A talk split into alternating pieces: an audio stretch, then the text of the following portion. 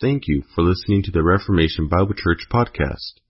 We hope you are edified and encouraged by our ministry as you listen to our Gospel of John sermon series. For more sermons and resources, please visit the RBC website at www.rbcbakersfield.org. Thank you once again, and may the Lord bless you. This will be the conclusion of the 17th chapter of the Gospel of John. We have, we have climbed this mountain for quite some time now.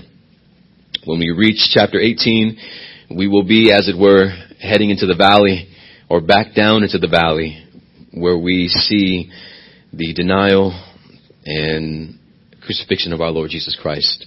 But for now, let's continue climbing before we descend into the valley. Chapter 17, verse 20. I do not ask for these only, but also for those who will believe in me through their word, that they may be one, just as you, Father, are in me, and I in you, that they may also be in us, so that the world may believe that you have sent me. The glory that you have given me, I have given to them, that they may be one, even as we are one. I and them, and you and me, that they may become perfectly one, so that the world may know that you sent me, and love them even as you loved me. Father, I desire that they also, whom you have given me, may be with me where I am, to see my glory that you have given me because you loved me before the foundation of the world. O righteous Father, even though the world does not know you, I know you. And these know that you have sent me. I have made known to them your name, and I will continue to make it known, that the love with which you have loved me may be in them, and I in them. This is God's word. Those who have ears to hear are blessed to hear what the Spirit of God says to the church. Let me pray for us as we begin. Our Lord and God, we come before you in the name of Christ, and we ask that you alone are glorified. We ask that you alone are, our praise and that you would give us ears, eyes, minds, and hearts to hear, to see, to understand, and to believe, Lord. Help us to not fully comprehend, but fully apprehend that which is spoken here in these verses. Spirit of God, illuminate our hearts. I decrease that you may increase. I become less so that you can become more. I pray that you would move me out of the way this morning. And that all glory and honor and praise would go to the only one who is worthy, our Lord Jesus Christ. And it is for his sake that we pray. Amen. You may be seated. This morning, as we consider the final verses in the 17th chapter, particularly verse 24, I desire that they also, whom you have given me, may be with me where I am, to see my glory, that you have given me because you loved me before the foundation of the world. As we consider the final verses of this chapter, the hope is that we see the Lord Jesus Christ as the high priest of the church of God. Jesus is praying here in his office as prophet, priest, and king.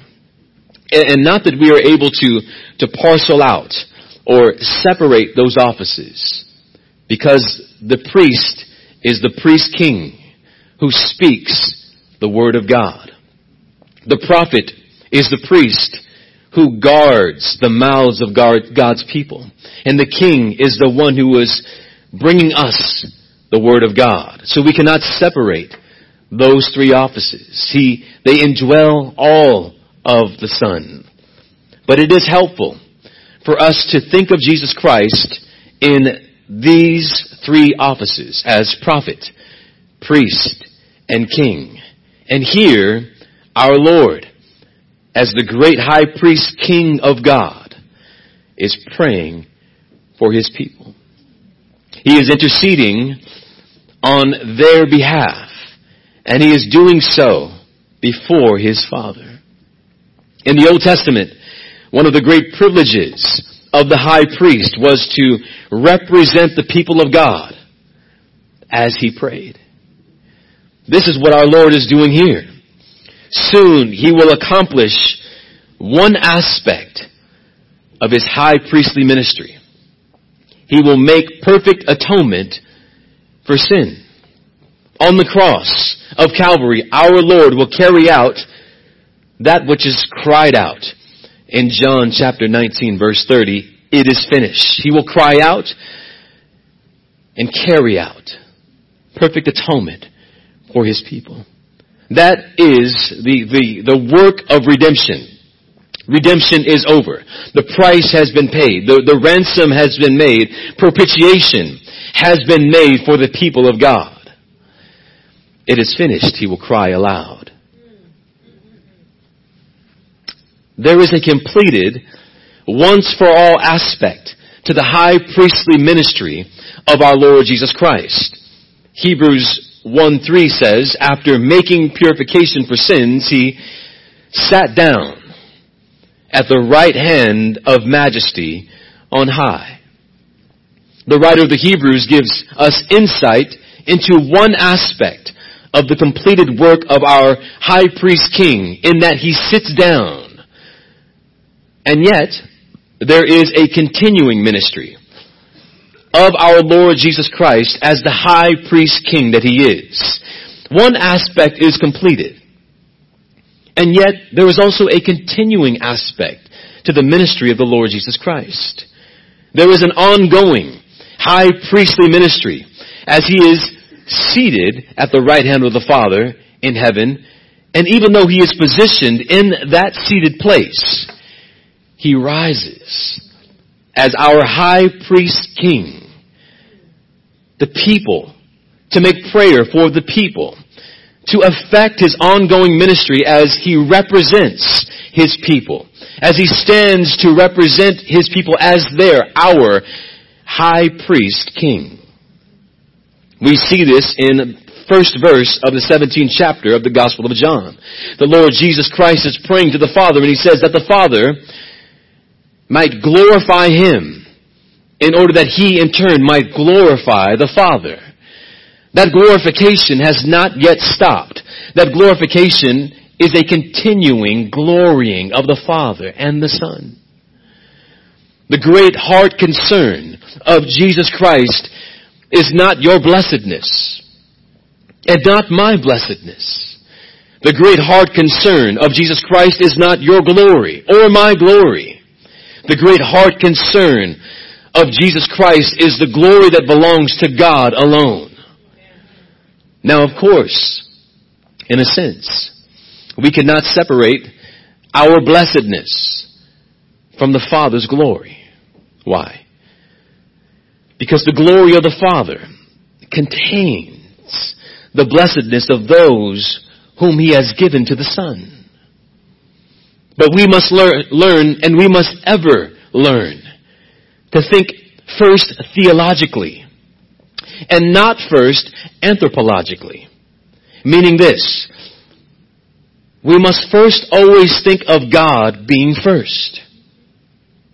We must first always think of God being first, God being at the very center, and not ourselves first, or ourselves at the very center. We must think first theologically, and not first anthropologically. We must think God first, not me.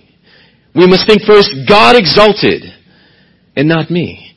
We must think to God be the glory and not me. And I believe this is one of the great challenges of our hearts. Because we are by nature bent toward seeking our own self-glorification. How many selfies do we know that people take? Can you imagine? The word has even captured the very nature of humanity. Selfie. Because it is about self. It is about our own glory, our own praise. We have wrong notions about God. We have wrong notions about ourselves. And we also have wrong notions about the local church. By nature, we believe that God and the local church exist for our own personal consumption, for our own personal gain, for our own personal glory. And we must constantly wrestle against our own pride, our own selfishness, our own self-seeking attitudes that scream out, what about me? It is a temptation for you also when hearing about the glory of God to not in the back of your mind be saying out to me or to whoever is preaching, get to the good part. What about me? As a preacher, I know because your your body language changes when we begin to think of, talk about things that hit you, as it were, right where you believe that you live but yet speak about the glory of God in Christ Jesus. And our minds are aloof. The great heart desire of our Savior is the glory of the Father. And He turns and prays for His disciples, His apostles, that those, those who would be uniquely chosen by His Spirit to be His inspired penmen of the New Testament he turns to them who would be his ambassadors in this hostile world and he prays for them. Our Lord prays that they would be protected from the evil one. That they would be guarded and kept because there is an enemy who is seeking to devour them and also to devour the church of God. He prays that they will be sanctified, that they will be ever set apart unto God, that they would live their lives as men who are not their own, but who have been bought with a price. That they would live as men who are not of this world, but rather who were citizens of another world. Jesus says, for their sake I consecrate myself, or I sanctify myself. And not that our Lord needed to be more holy, or more set apart, but that He would increasingly set himself apart to the work of God, the Father, the work that God had called him to accomplish in this world. To be the prophet, the priest, and king for those whom he had given the Son as love gifts to before the foundation of the world. And our Lord prays for his church that they, we would be one even as he and the Father and the Spirit are one our Lord prays for the church that we would be a reflection of the unity or the co-inherence within the triune God. And now our Lord comes to the conclusion of his prayer. And we come to the conclusion of this 17th chapter. And our Lord prays in verse 24, Father, I desire that they also, whom you have given me, may be with me where I am to what end? For what purpose? Why does our Lord desire that we be with Him where He is? He tells us, verse 24, to see my glory that you have given me because you loved me before the foundation of the world. I would like us to consider just three short points this morning. Number one, what is it that our Lord desires or wills? What is it that our Lord desires or wills? Verse 24. I desire or I will that they may see my glory. I desire or I will that they may see my glory. Did you hear that? That they may see my glory. That is the heart desire. That is the great longing of the Lord Jesus Christ as He anticipates the agony of the cross, which is rapidly approaching. Just a few short hours. Our Lord anticipates the cross, yes, but He also looks beyond the cross to the glory that awaits Him. The longing of his heart is that his people, those whom the Father has given him, that they would see his glory. Our Lord, looking forward to, he is looking forward to communion with his people. That fellowship which lies at the very heart of our salvation. He is looking forward to the fellowship when that which he presently enjoys with his people will be made perfect. He's looking forward to that which he presently enjoys with his people to be made perfect. When there will no longer be sin intervening in that fellowship. When there will no longer be sin intervening in that communion. The day when there will no longer be faith, but sight. When we will no longer hope, but we will behold that which we have patiently hoped for. Our Lord is anticipating that moment. He tells his disciples at the Last Supper in Luke 22:15, I have earnestly desired to eat this Passover with you before I suffer. For I tell you, I will not eat until it is fulfilled in the kingdom of God. Our Lord is looking forward to that moment and He prays, verse 24, Father, I desire, I will, that they also, whom you have given me, may be with me where I am to see my glory. Now, let us remind ourselves of our tendency and let us ask the Lord to greatly help us and to give us grace with our tendency. Now what is our tendency? It is to hear those words and to think, what a marvelous privilege that I should have. What a marvelous privilege that I should have that one day I will see with my newly glorified eyes the imago Dei, the sight of God in Jesus Christ. What, what an astonishing privilege we will have. When we close our eyes in death, we will open them to view the sight of the glorified Savior, Jesus Christ. What a fellowship. What a communion will be ours. No longer will that communion be, be marred by the sin of our heart or the abundance of distractions in this world.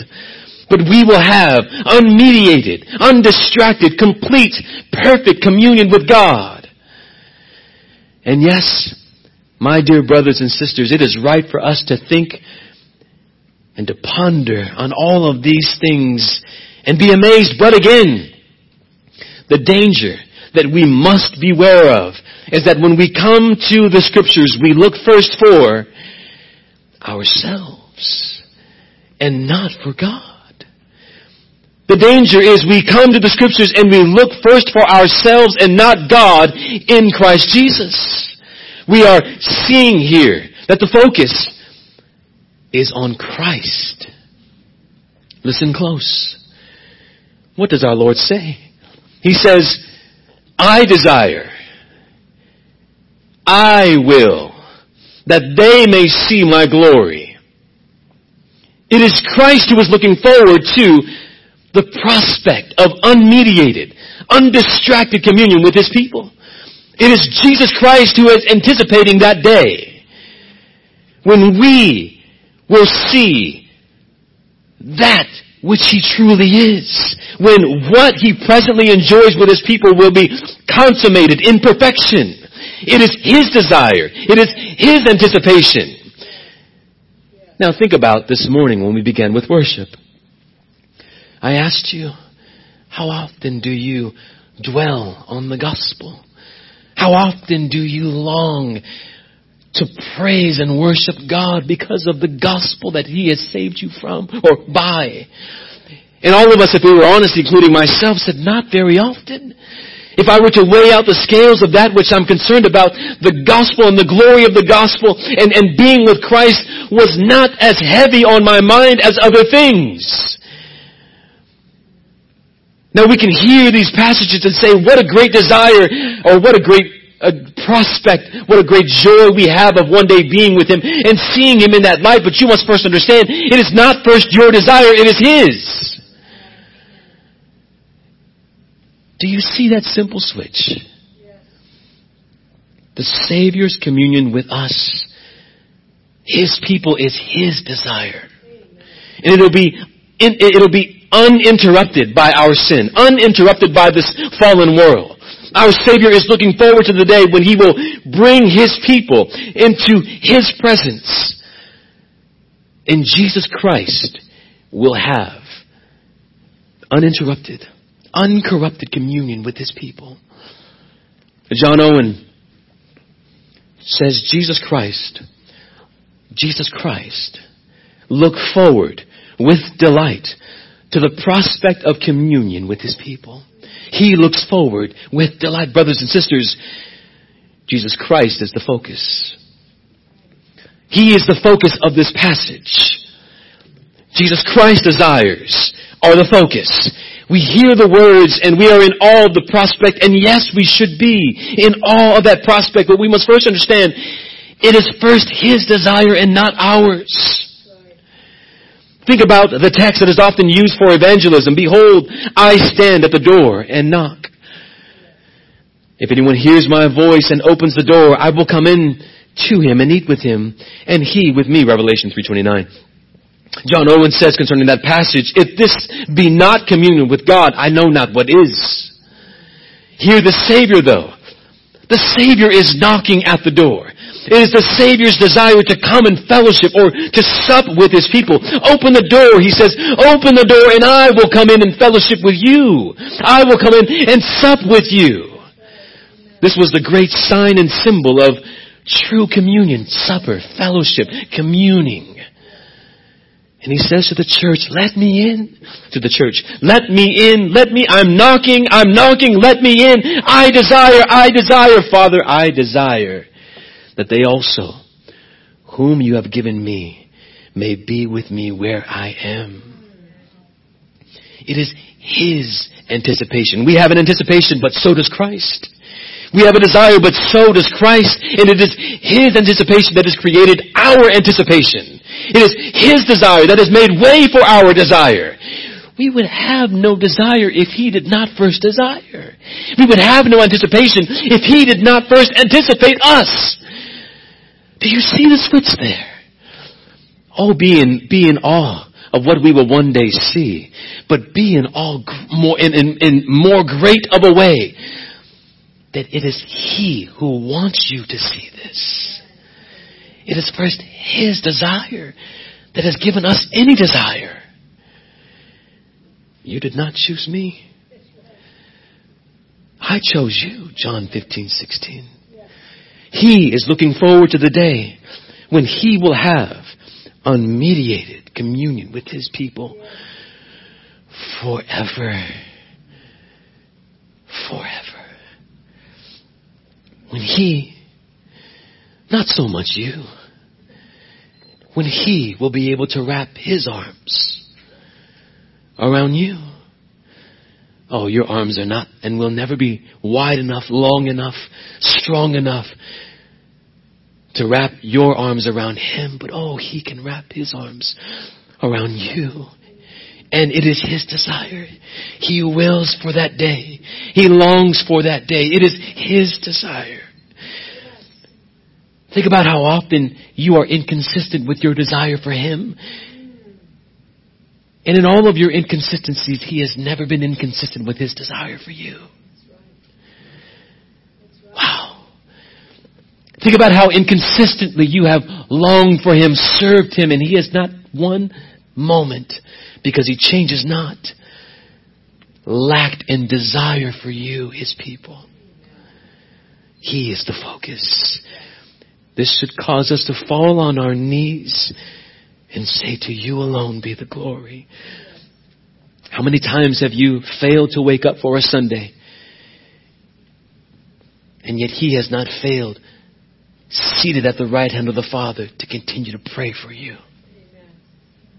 That you would get your butt up next week. We must resist the temptation to look first for ourselves in Scripture to look first for ourselves in the local church, to look first for ourselves in the relationships within the people of this local church, to look first for ourselves. What can I gain out of this? Rather than what can I give? No, the last shall be first. The first shall be last.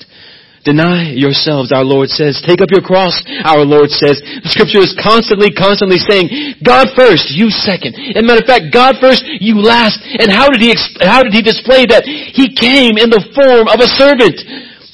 To display for us what our mind, what our heart should be. Me last, you first.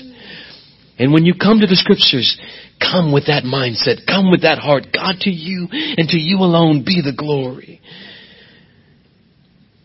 Is in finding Christ that we will come to find ourselves. That is what our Lord desires, and that is what He prays for. Secondly, what is the content of the desire of Christ? What is the content of the desire of Christ? Verse 24. I desire that they also, whom you have given me, may be with me where I am, to see my glory that you have given me because you loved me before the foundation of the world.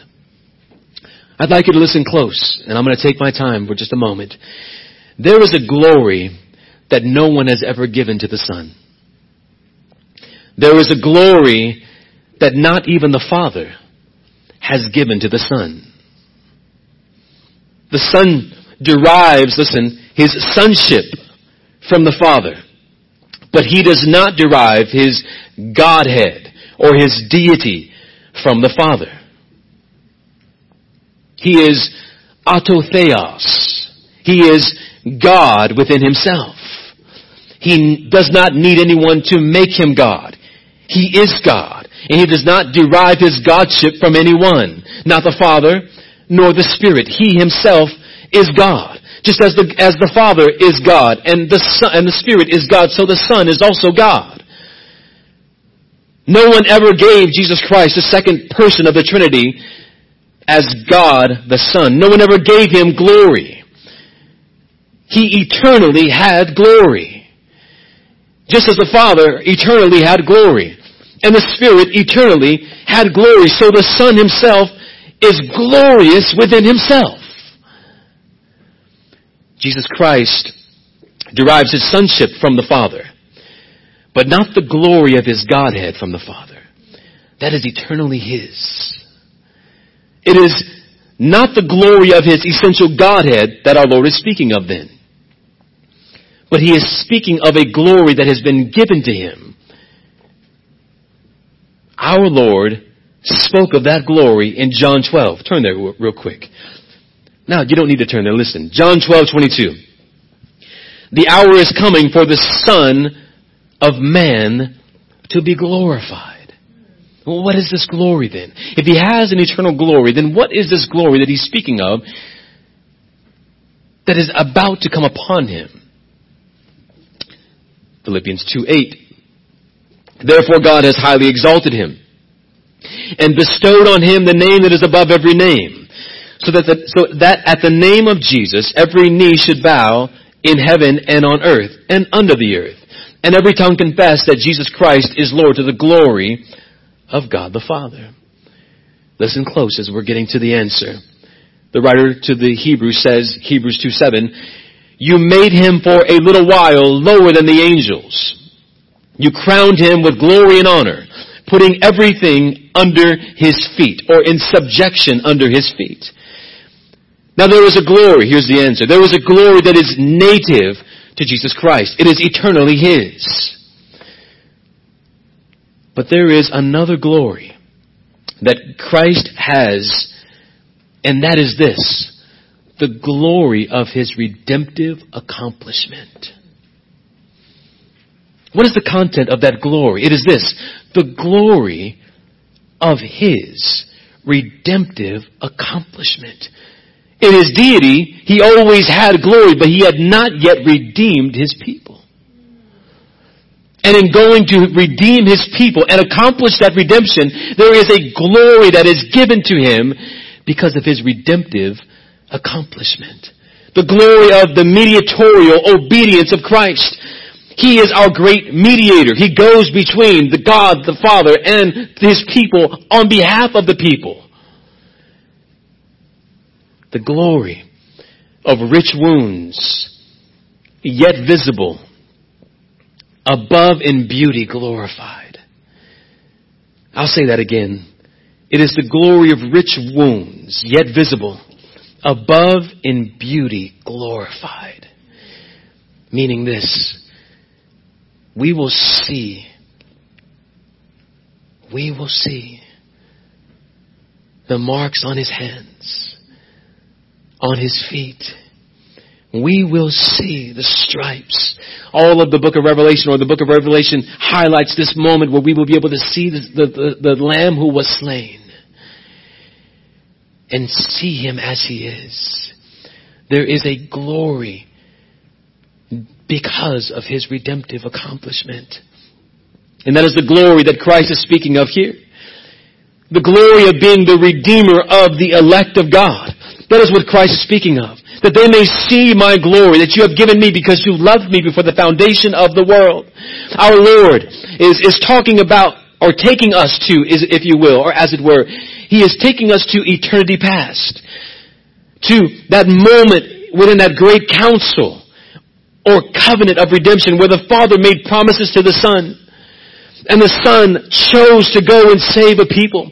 And the Spirit empowers the Son in His human flesh to accomplish the work of redemption for His people. Christ is taking us to that moment and saying, now it is fulfilled. Now it is fulfilled. And He was given the name. The name that is above every name. He will be crowned with glory and honor. All of authority in heaven and on earth has been given to Him. What is Jesus desiring? What is He willing?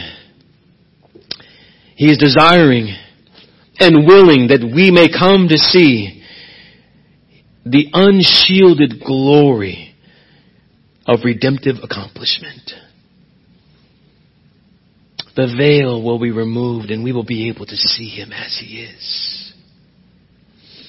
That we might see the Lamb in the midst of the throne that we might see the glory of mediatorial obedience, that we might see rich wounds, yet visible above in beauty glorified. That is the glory that the Father gave to the Son and promised to the Son before the foundation of the world.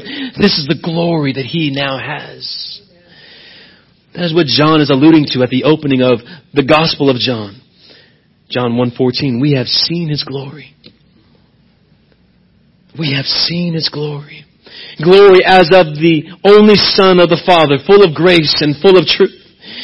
What is the glory that we saw while Christ was incarnate in the flesh on earth? It was the glory of the God-man who became incarnate for our sake and for our salvation. That was the glory that we beheld. It is the glory of God stooping down to seek and to save a lost people. That's the glory. That's the glory of heaven. The glory of God who bends lower than can ever be conceived in order to lift us higher than could ever be conceived. That is the glory of heaven. That is where everyone whom the Father has given to the Son is headed toward that moment of glory toward that moment of glory where, where there will again no longer be faith but glorified sight. And we will behold the face of Jesus Christ, the one who accomplished our redemption. That's the glory that he's speaking of. I go to homes every single day uh, in our job. And in most homes, depending on how much money they have, it's funny, even those who don't have much money, there's a centerpiece in their home there's usually a, a, picture or an art piece, or if you go into a foyer of their home, there's, there's something there that draws or demands your attention. Or if you look out into their yard, there is something that is a, a centerpiece there that, that lets everyone know this is the focus of my yard, or this is the focus of my home, this is the focus of my room. There's always one thing, and some of you used to do that when you were kids. I used to have a picture of Michael Jordan on my, on my wall. That was the focus of my room. I used to have hats. I, when I get into hats, I used to have hats all around my room posted up. I wanted everybody to know how much hats I have. Then I got into sports and I had trophies. Those were the centerpiece of my room. The book of Revelation describes the Lamb who was slain as the centerpiece of all of heaven. Can you fathom the thought? Can you fathom the sight? Not you or me, but Christ in all of His glory as the centerpiece of all of heaven. Can you imagine it? Can you imagine being welcomed into all of heaven and your eyes are immediately fixed on the one thing that demands your attention, the one person that demands your attention, it is Christ in all of His glory. And it is His desire for you to see that. Oh, what a sight that will be. What an amazing sight that will be. Let me move on before I get lost in the sight or the thought. Third, Christ has an ongoing ministry. Christ has an ongoing ministry. Verse 25 and 26. O righteous Father, even though the world does not know you, I know you. And these know that you have sent me. I made known to them your name, and I will continue to make it known. That the love with which you have loved me may be in them and I in them. What is Jesus Christ right now doing in heaven? What is he doing at the right hand of the Father as the great high priest king of his people? He is making the Father known. He is at prayer making the Father known by the ministry of the Holy Spirit and through His Word. He is making the Father known. He is bringing the compassion, the care, and the grace of the Godhead in Himself to the people of God. That is the greatest desire of our Lord that his people would know how greatly the Father loves them. That is how, that is our, our high priest king's great desire that his people would know how much, how greatly, how deeply, how wide, scripture says, his people love them, love him. He loves his people. Verse 26, I made known to them your name and I will continue to make it known. Why? that the love with which you have loved me may be in them and I in them. That they might increasingly grasp again how great and how wide and how, how deep is the love of God for His people. Our, our Lord intercedes for us that God would protect us from the enemy. That God would guard us from the seductions and snares of this passing world. But He does all of that with a higher view with, with a higher end in sight in order to make known to us the love of the Father. The love that which you have loved me, with which you have loved me may be in them and I in them. And that is why every time you turn to scripture to read or to hear, you should pray. Lord, open my eyes to see you. Lord, Help me to delight in you. Help me to see you as the centerpiece of all that I read, all that I see, all that I hear. Lord, open my heart to love you more, to know you more. Help me to understand your great love. Or if not even to, to comprehend it, to at least apprehend your great love. The high priest ministry of Jesus was in a sense, not completed when he cried, it is finished. Now hear me close when I say that. One side of his high priestly ministry was completed. The atoning redemptive side, once for all propitiation made for the, the, the sins of his people, that was completed. But now, our sympathetic high priest, as the book of Hebrews calls him, he is presently at the right hand of the Father in his ongoing ministry as he ever lives to make intercession for his people. He is praying, Father, make yourself known to them. Through your spirit, through your word, make yourself known to them. Illuminate hearts, Father. Open up minds, Father. Take the scales off of their eyes, Father. And is there any prayer of our Lord that ever failed? You are a product of our Lord's Prayer. He has made known to you the Father by the power of the Holy Spirit and His Word. He is continuing the ministry of making known the Father to His people.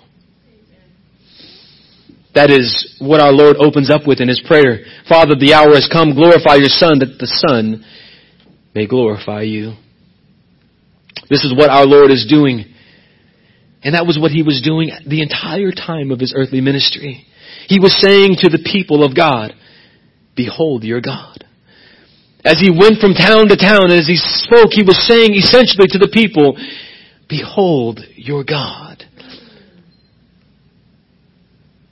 This is why the Gospels, in the Gospels, we so often hear Jesus calling God His Father.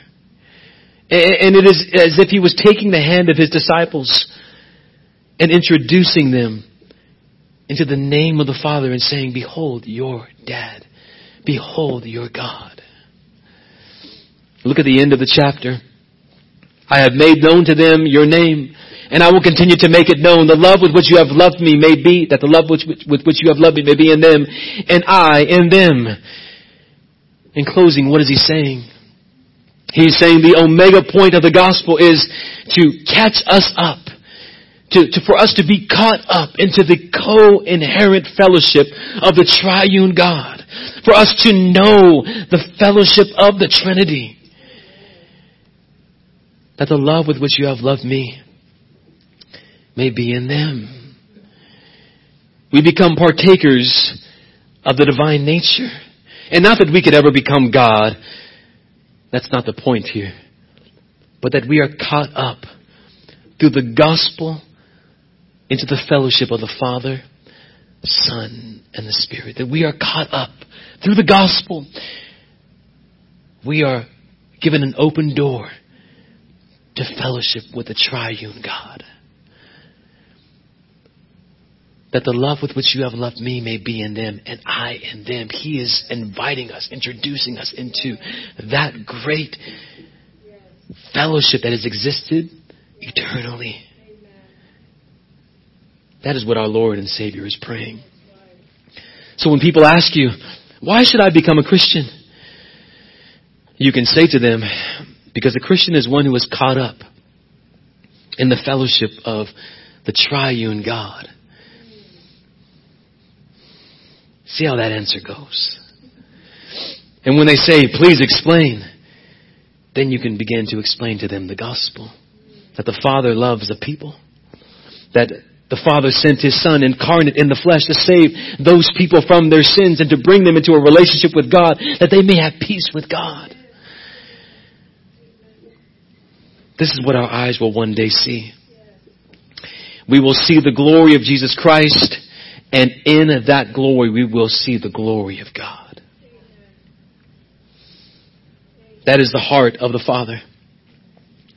It is the heart that loves to the point of giving itself so that we might see His glory.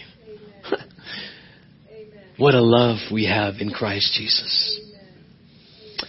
Brothers and sisters, my, my prayer for you is that you have come not fully to comprehend, but fully to apprehend the depths of the love of God in Christ Jesus.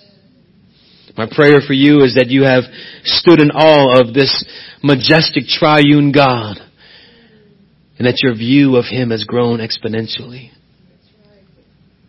My prayer for you is that you have come to value the priceless prayers of our interceding high priest king as you have apprehended the truth that he ever lives to make intercession for you. But my prayer for you is that you stand in awe of the fact that Christ is praying for you. That each time you close your eyes every day and open them in the morning, that you are in awe of the God who, whose love is great and wide and deep and high for his people. For you. Let us stand.